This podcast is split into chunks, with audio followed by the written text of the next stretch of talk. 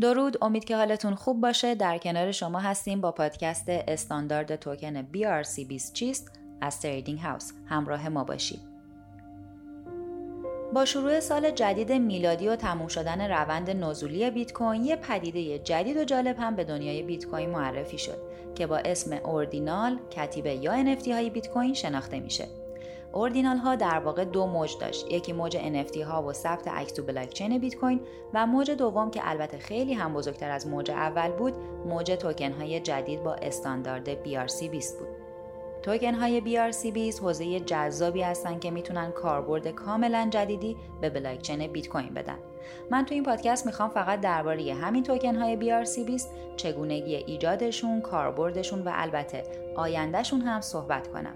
پادکست به درد بخور و جذابی خواهیم داشت همراه من باشید توکن های BRC20 تو همین مدت کمی که اومدن چنان طوفانی ایجاد کردن که تو شبکه های اجتماعی هر متخصصی دربارهشون صحبت کرده.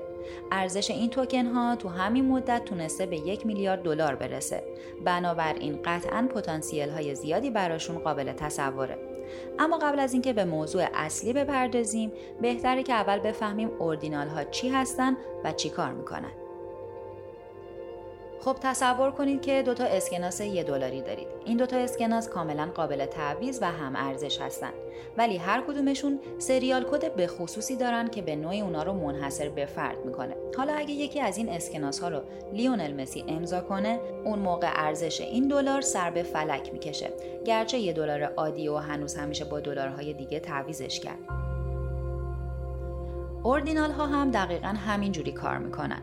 در واقع Ordinal ها از این واقعیت که هر یه ساتوشی رو میشه با serial code منحصر به فرد کرد استفاده کردن. از طرف دیگه با بیشتر شدن محبوبیت میم کوین و معرفی پپه و چند تا میم کوین دیگه یه نفر به این فکر افتاد که استاندارد توکن جدیدی رو تو بلاکچین بیت کوین خلق کنه و با این کار استاندارد BRC20 به وجود اومد.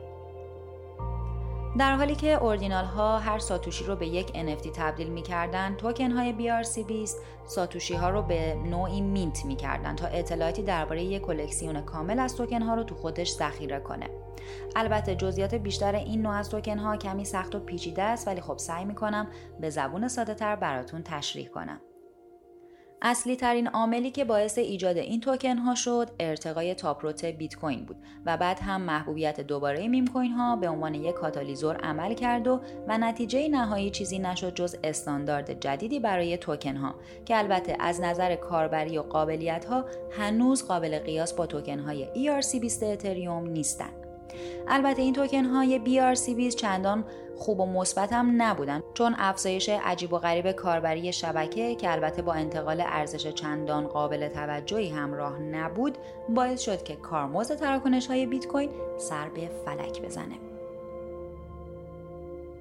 این افزایش کارمزد به حدی بود که درآمد ماینرها از کارمزد تراکنش ها برای مدت کوتاهی از پاداش 6 و 25 صدم واحدی هر بلاک هم بیشتر بشه. این مسئله با اینکه برای ماینرها یه خبر خوب و لذت بخش بود ولی برای طرفدارای بیت کوین یه زنگ خطر محسوب می‌شد. چرا؟ چون باعث شده بود که کاربری بیت کوین از یه پول الکترونیکی بیواسطه به کمدی برای ذخیره فایل های مختلف تبدیل بشه و بهاش رو هم کسانی بدن که می‌خوان واقعا با این بلاکچین ارزش رو جابجا کنن.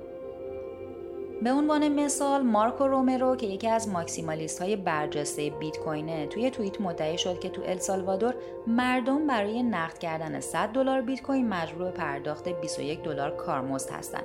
در حالی که متوسط درآمد هر شهروند السالوادوری 300 تا 350 دلار در ماهه. در واقع این BRC20 های جدید باعث یه دو دستگی تو دنیای بیت کوین شده. یه گروه می‌گفتن میم کوین های BRC20 و کاربری جدید برای بلاکچین می‌تونه باعث افزایش پذیرش بیت کوین بشه.